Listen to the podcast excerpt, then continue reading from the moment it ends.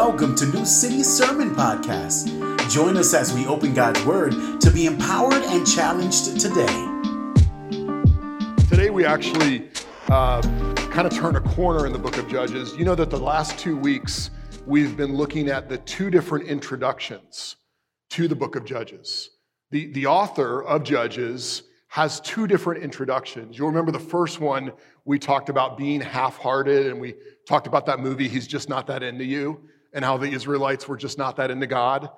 And then last week, we talked about worship wrecks, what happens when our hearts worship something besides God. Well, today, what we're looking at is we're actually getting to the first two judges, Othniel and Ehud. Now, a judge is not someone who's self righteous it's not someone who sits behind a, in a court, but rather a judge in Israel was a political leader. It was almost like a local chieftain or a, a military uh, leader. And so that's what a judge is when we use that term judge. And as we look at Othniel and Ehud today, we're going to just see a couple simple things. We're going to see our need for deliverance from sin. And we're going to see how God provides an unlikely deliverer. Our need for deliverance and how God provides an unlikely deliver, deliverer. Um, God loves to use the unlikely. And that's really good news for us because oftentimes when we fail, we think, oh, it's unlikely that God will use that failure. Oftentimes, when we see our own weaknesses, we go, it's unlikely that God will use that weakness. Oftentimes, when our plans go sideways, we go, it's unlikely that God will use those plans. But God loves to use the unlikely. And that's one of the things we're going to see in this story. Now, usually when we, um, when we have sermons here on Sunday, we read the whole story and then we go back through it. But today, we're not going to read the whole story up front. We're actually going to go verse by verse. So you'll see which verse we're on behind me uh, on the projector, and then you can read along with it. And the reason we're doing that is because this is kind of a really fascinating story, and I don't want to give it away until it's time. So we're going to go verse by verse, and the sermon will feel a little bit different than that. It'll feel a little bit more like a Bible study, um, but you can take notes like it is a Bible study. So let's pray and let's get in to the unlikely deliverer. Lord, we just pray that you would be present with the preaching of your word. We pray that you would help us to understand what you're saying to us. What a privilege it is to actually hold the words of God in our hands. What a blessing it is that you want to communicate with us, even through an unlikely story like this. We pray that you would change what we love and how we think and what we do with our lives. In your name we pray. Amen. Let's start off in verse 7 and first identify our need for deliverance.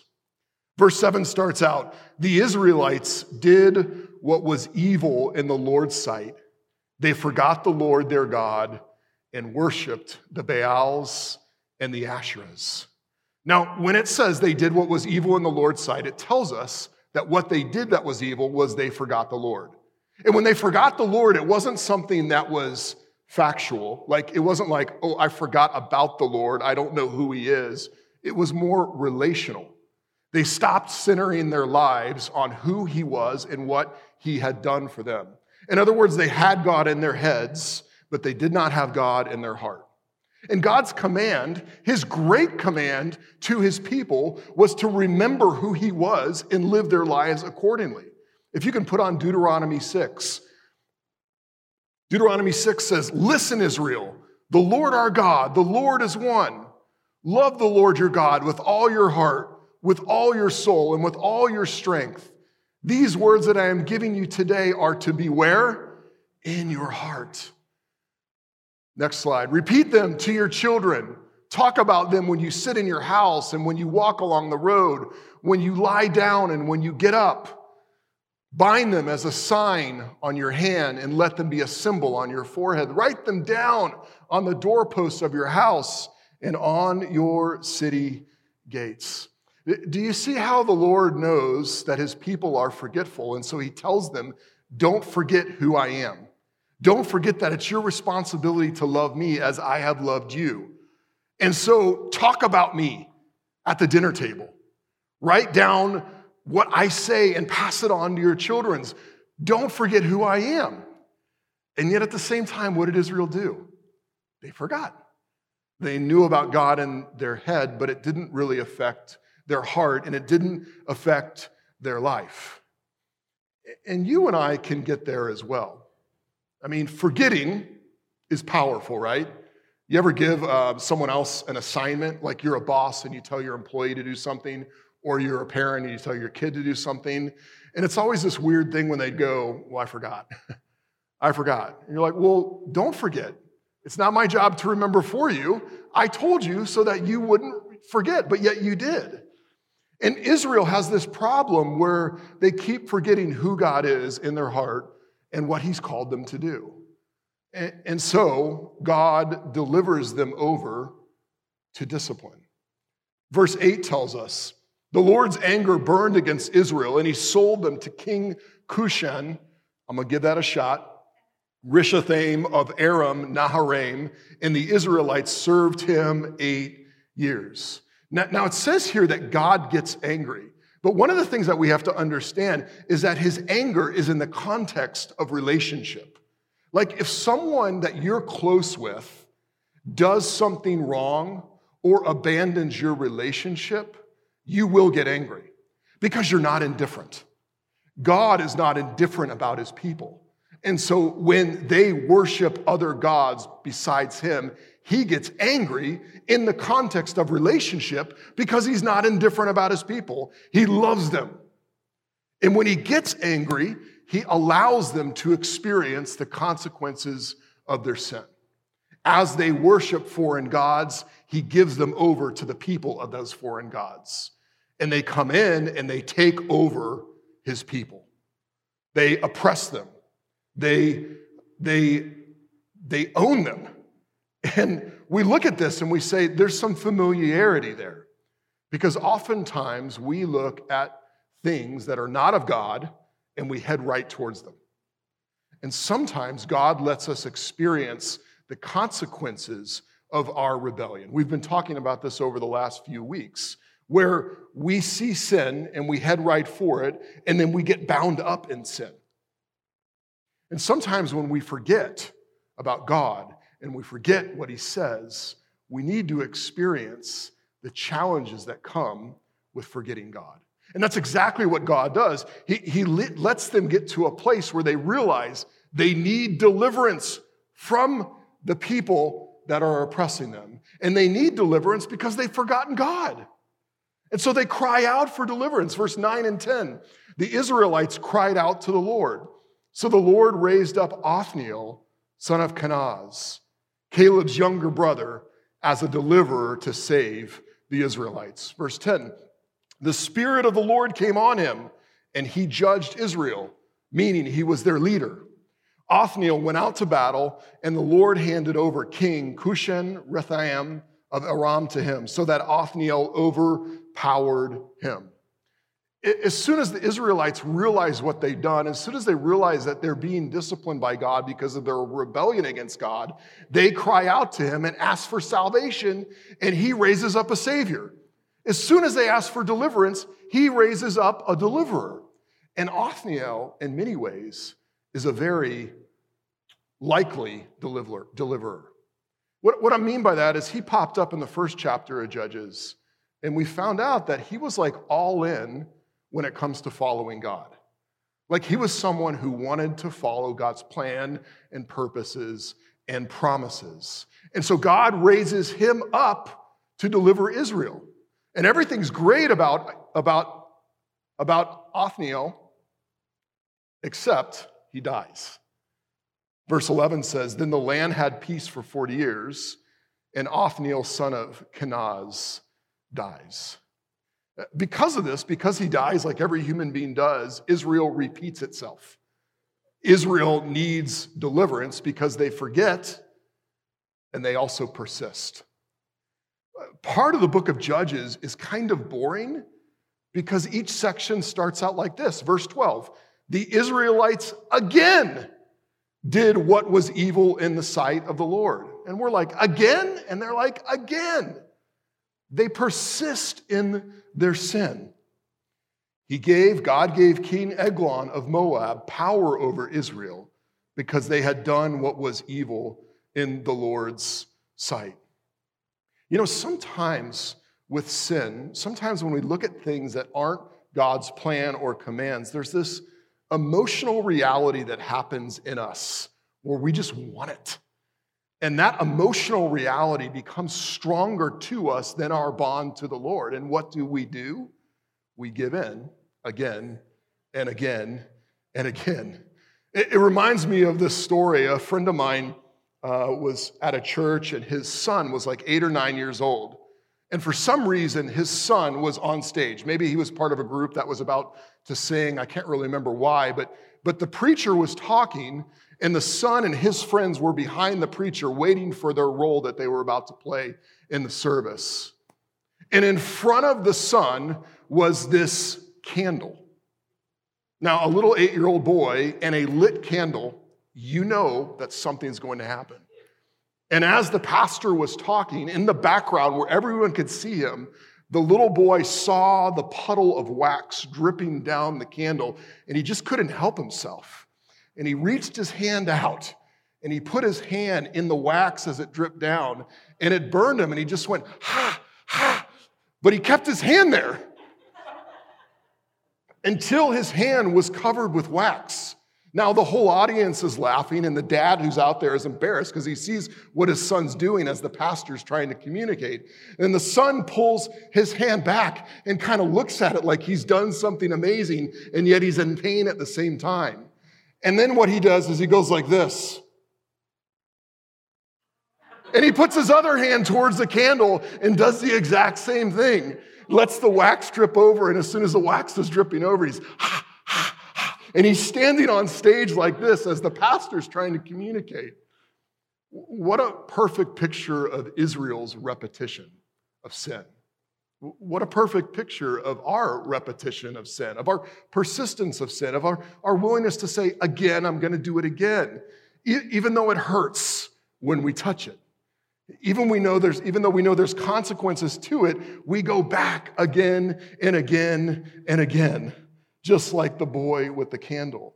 And God knows this about our hearts. And so when God disciplines us for repetitive sin, he does it because he loves us.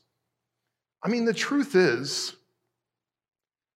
you and I don't change unless there's a little bit of the presence of pain in our lives. Like we'll continue happy go lucky, even if we're doing something destructive until we see the presence of pain. Maybe that's pain for us, or maybe that's pain that it's causing someone else. But when we see the presence of pain, we begin to wrestle. Our hearts get softened. We begin to listen, and we get honest with ourselves. And that's why God gives Israel over to discipline, because they don't listen, and their hearts aren't soft, and they'll go back again and again. And one of the things that you need to understand, especially if you're not yet a Christian, is when God disciplines, it's because he loves. Like what parent lets their child run in the street over and over and over again? You have to bring some form of discipline in that child's life or they will destroy themselves. And, what, and many people often think that God is like this vindictive character from the real housewives of LA, you know, just drama and like maybe brings a baseball bat into a china shop or something like that and just starts swinging. But that's not how God is when God is angry. Uh, when God is angry, it's because it's in the context of relationship and it's because he loves you. And so his discipline isn't haphazard, it's not overly dramatic, it's precise. It's precise because he wants you to get to see uh, the power of sin in your life and break that in your life. And so he raises up another king to take over Israel. This one's name is King Eglon. In verse 13, we learn more about this king. After Eglon convinced the Ammonites and the Amalekites to join forces with him, he attacked and defeated Israel and took possession of the city of palms. Verse 14 the Israelites served King Eglon of Moab 18 years. This king that has taken over Israel is a formidable foe. He's strategic. He knows how to get other nations to join in him, join with him so that he can come in power over Israel. Not only that, but he overtook Jericho. That's the city of palms. Do you remember Jericho in the book of Joshua when Israel walked around Jericho several times and the walls came tumbling down? Well, he has so, he's so powerful that he was able to take that city back from Israel and then subjugate Israel, oppress them for 18 years. 18 years. It's interesting here that Israel persists in sin and they experience the power of the consequences of sin in their lives. And it takes them 18 years to cry out for mercy. That tells you something about the state of their heart. Uh, they will keep on sinning, but God is gracious and God will keep on saving them. He will raise a deliverer for them. But that deliverer is quite unlikely. Look at verse 15. Then the Israelites cried out to the Lord, and God raised up Ehud, son of Gera, a left handed Benjamite, as a deliverer for them. The Israelites sent him, that's Ehud, with the tribute for King Eglon of Moab. A couple things about Ehud and why he's unlikely. It says there in that verse that he's left handed. Now, if you're left handed, you, you already know that the world is kind of made for right handed people. You might have learned that when in elementary school you went and picked your desk and you realized that it was meant for someone to put their right hand on. Uh, but it's talking about more than that in this particular chapter. Uh, the right hand in this time, in this culture, was seen as a symbol of strength and power.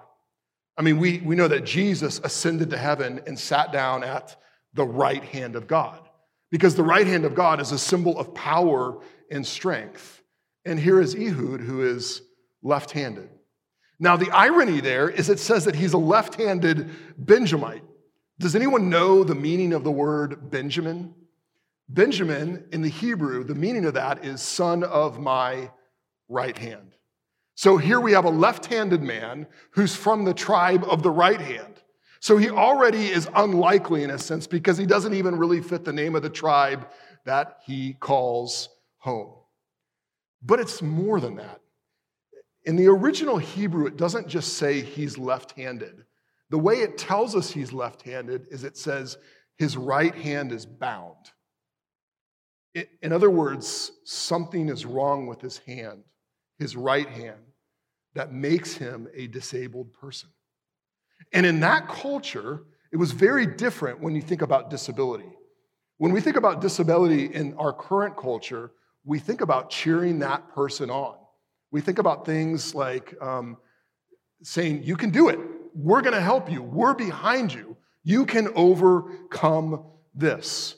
But that's not how they thought about disability in that culture. Oftentimes, people who were disabled were blamed for their disability. Either they had sinned or we thought your parents had sinned, and that's the reason that you have that disability. So, Ehud is already unlikely on several levels that he's going to do anything to help Israel at all.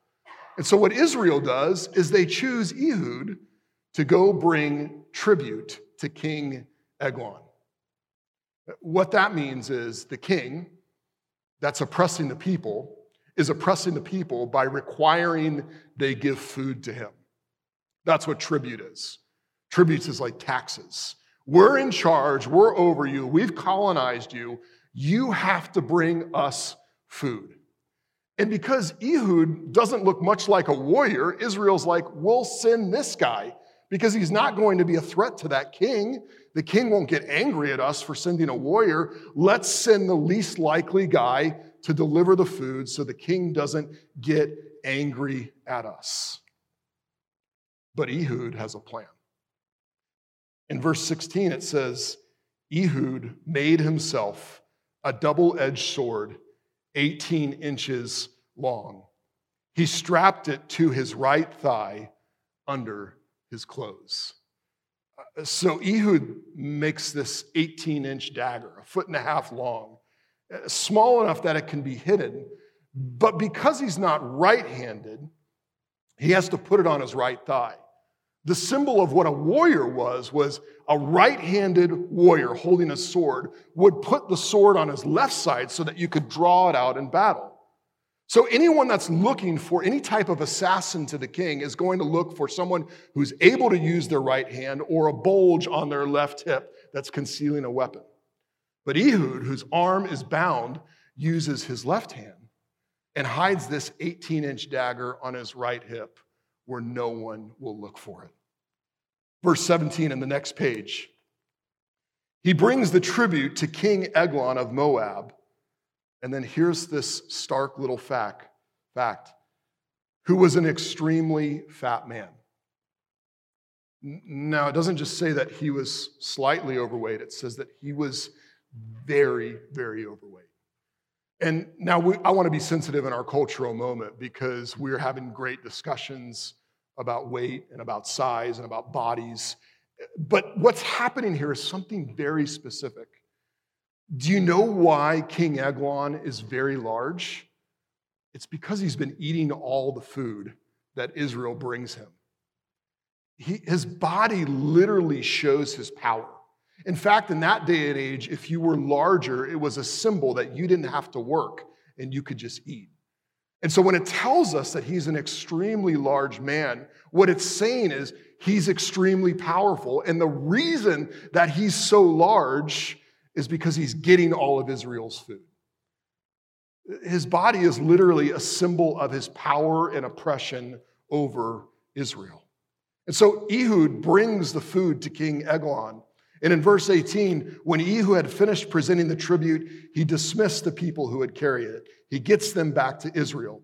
Verse 19, at the carved images near Gilgal, he returns and says, King Eglon, I have a secret message for you. The king said, Silence, and all his attendants left him. The king's intrigued. Here's this man who's very unlikely to do anything to hurt him, so he, he welcomes him clear. He, he, eh, near him, he sends out all his servants. And then in verse 20, it says, Then Ehud approached him while he was sitting alone in his upstairs room where it was cool.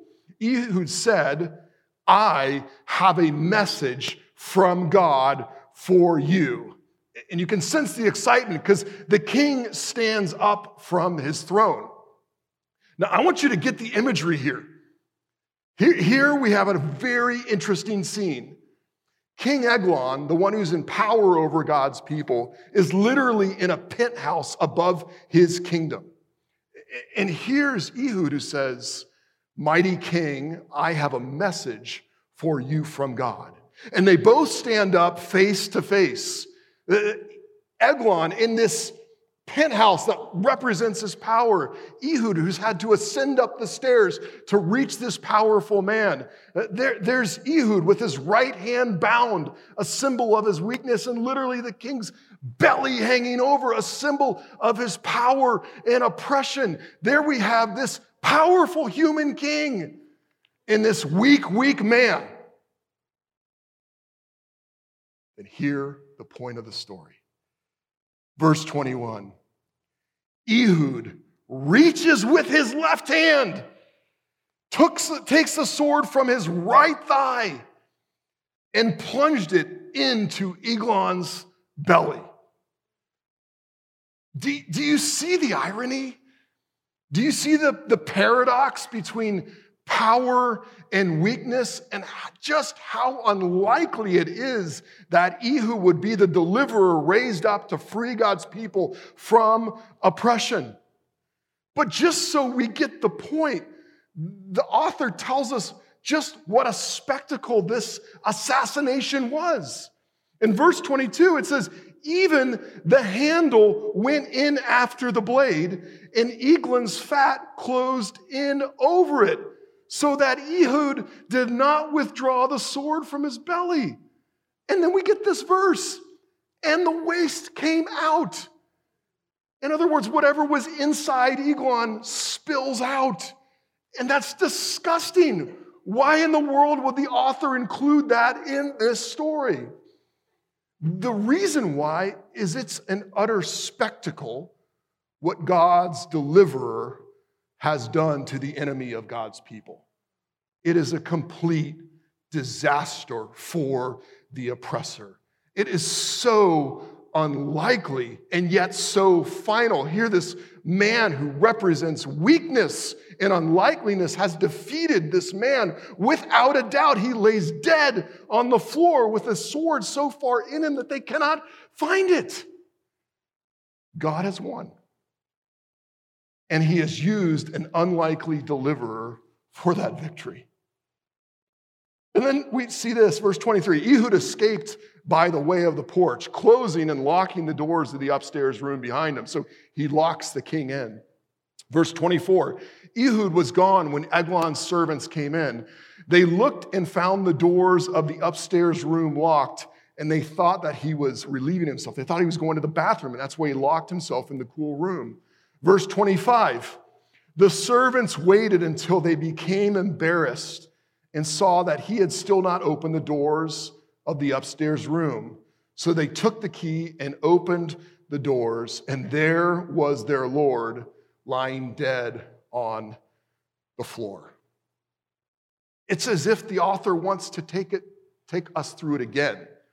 Like it's really that much of a spectacle of what has happened to this enemy of God's people by the hand of the unlikely deliverer. I mean, you can imagine the servants finally getting in to the king's chambers and stumbling upon this grotesque mess and being like, What happened? Who did this? There's no way that left handed man could have been the one that did this. That guy, that guy was the one who did this to our king? Yes. God raised an unlikely deliverer because God loves using the unlikely. God likes using the unlikely. Uh, you know, we often look at the world and we think in terms of human power, but God loves to use weakness. As we look around, we think that God needs something that is wise, but God loves to use what humans think is foolish.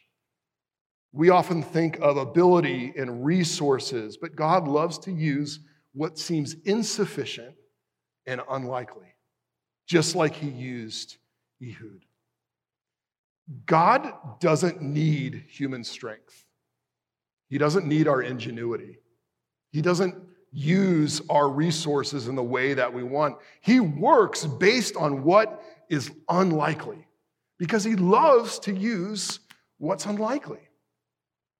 Maybe as you even think about your own story, maybe there's a place of life, life application there for you so often the pain points in our lives are the places where things happen that we don't like, where our plans go sideways, where failure happens, where we're ashamed of weak points. But this story reminds us that God loves to use what is unlikely. And maybe it's at that very place where you feel like your weakness, your failure, your story going sideways makes you unusable or unlikely. Maybe it does, but that's the very place God wants to use you. In fact, it goes much deeper than that. R- really, our faith is all about unlikeliness. In 1 Corinthians 1 26 through 29, Paul says, Brothers and sisters, consider your calling. In other words, consider how God drew you to Jesus Christ.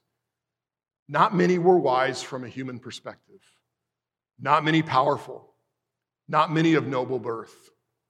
Instead, God has chosen what is foolish in the world to shame the wise.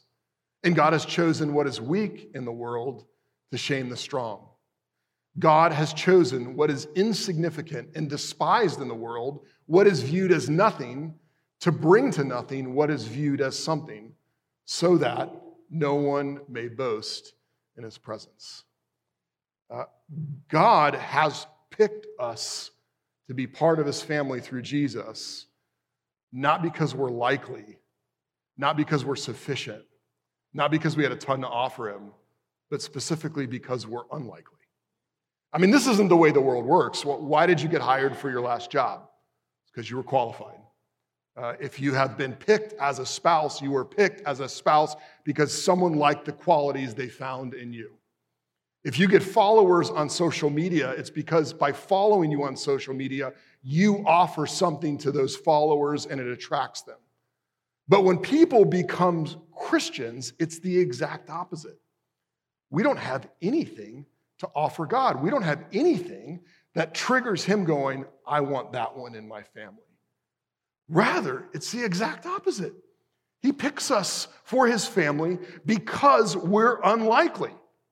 In fact, I would even say this the best Christians are those people who go, I have no idea why I'm in God's family. I don't understand why God has been so gracious to allow someone like me. I mean, my story is full of failures. I see all of my flaws. Uh, at times, I can be so prideful. I don't get it why God picked an unlikely person like me. But he did. But he did. And the point isn't that we wallow and go, man, woe is me. No, rather, as we see our own unlikeliness, it is the lenses that we can more clearly see God with confidence. Did you see how Ehud just executed this plan? Like he was who he was, a man of weakness and unlikeliness, and yet he marched right into that king's chamber.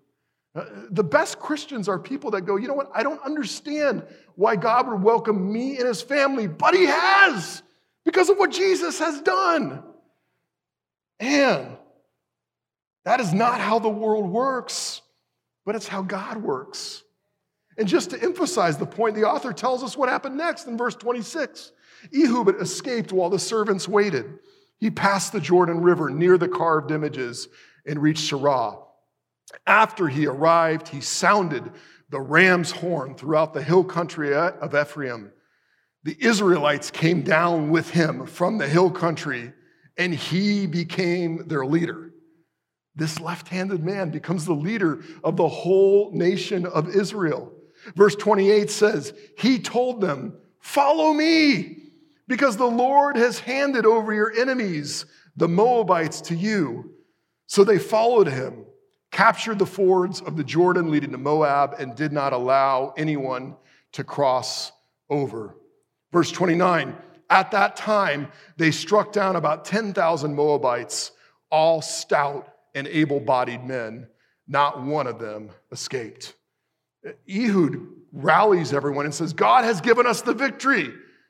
Follow me, that me, this unlikely deliverer and they go to battle against King Eglon's men. And when it says they're stout and able bodied, it doesn't mean that they're bodybuilders. What it's trying to say is these are some big old boys. Like they've been eaten with King Eglon as well. Now they're able to fight, but they're big old boys. And yet, here is this left handed man leading Israel to victory against these big old boys. What an unlikely scene at the fords of the Jordan River. That reminds us of another victory, another scene, another unlikely deliverer who was raised up on the hill called Calvary. And he didn't say, Follow me because the Lord has handed over your enemies. He said, It is finished.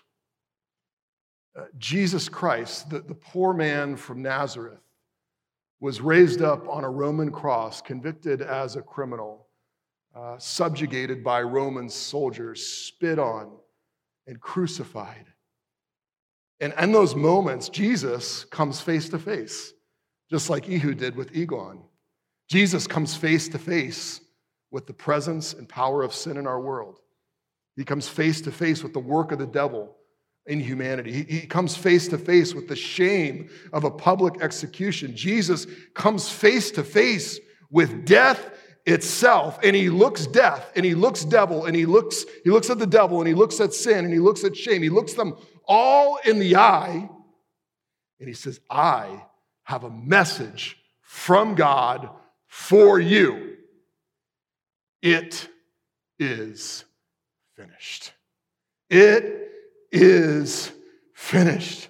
And then Jesus, in even more unlikeliness, dies there on the cross. But as he dies, he is plunging the death blow right into the gut of sin, right into the heart of death, right into the throat of the devil. Because in his death, his unlikely death on the cross, he is the deliverer.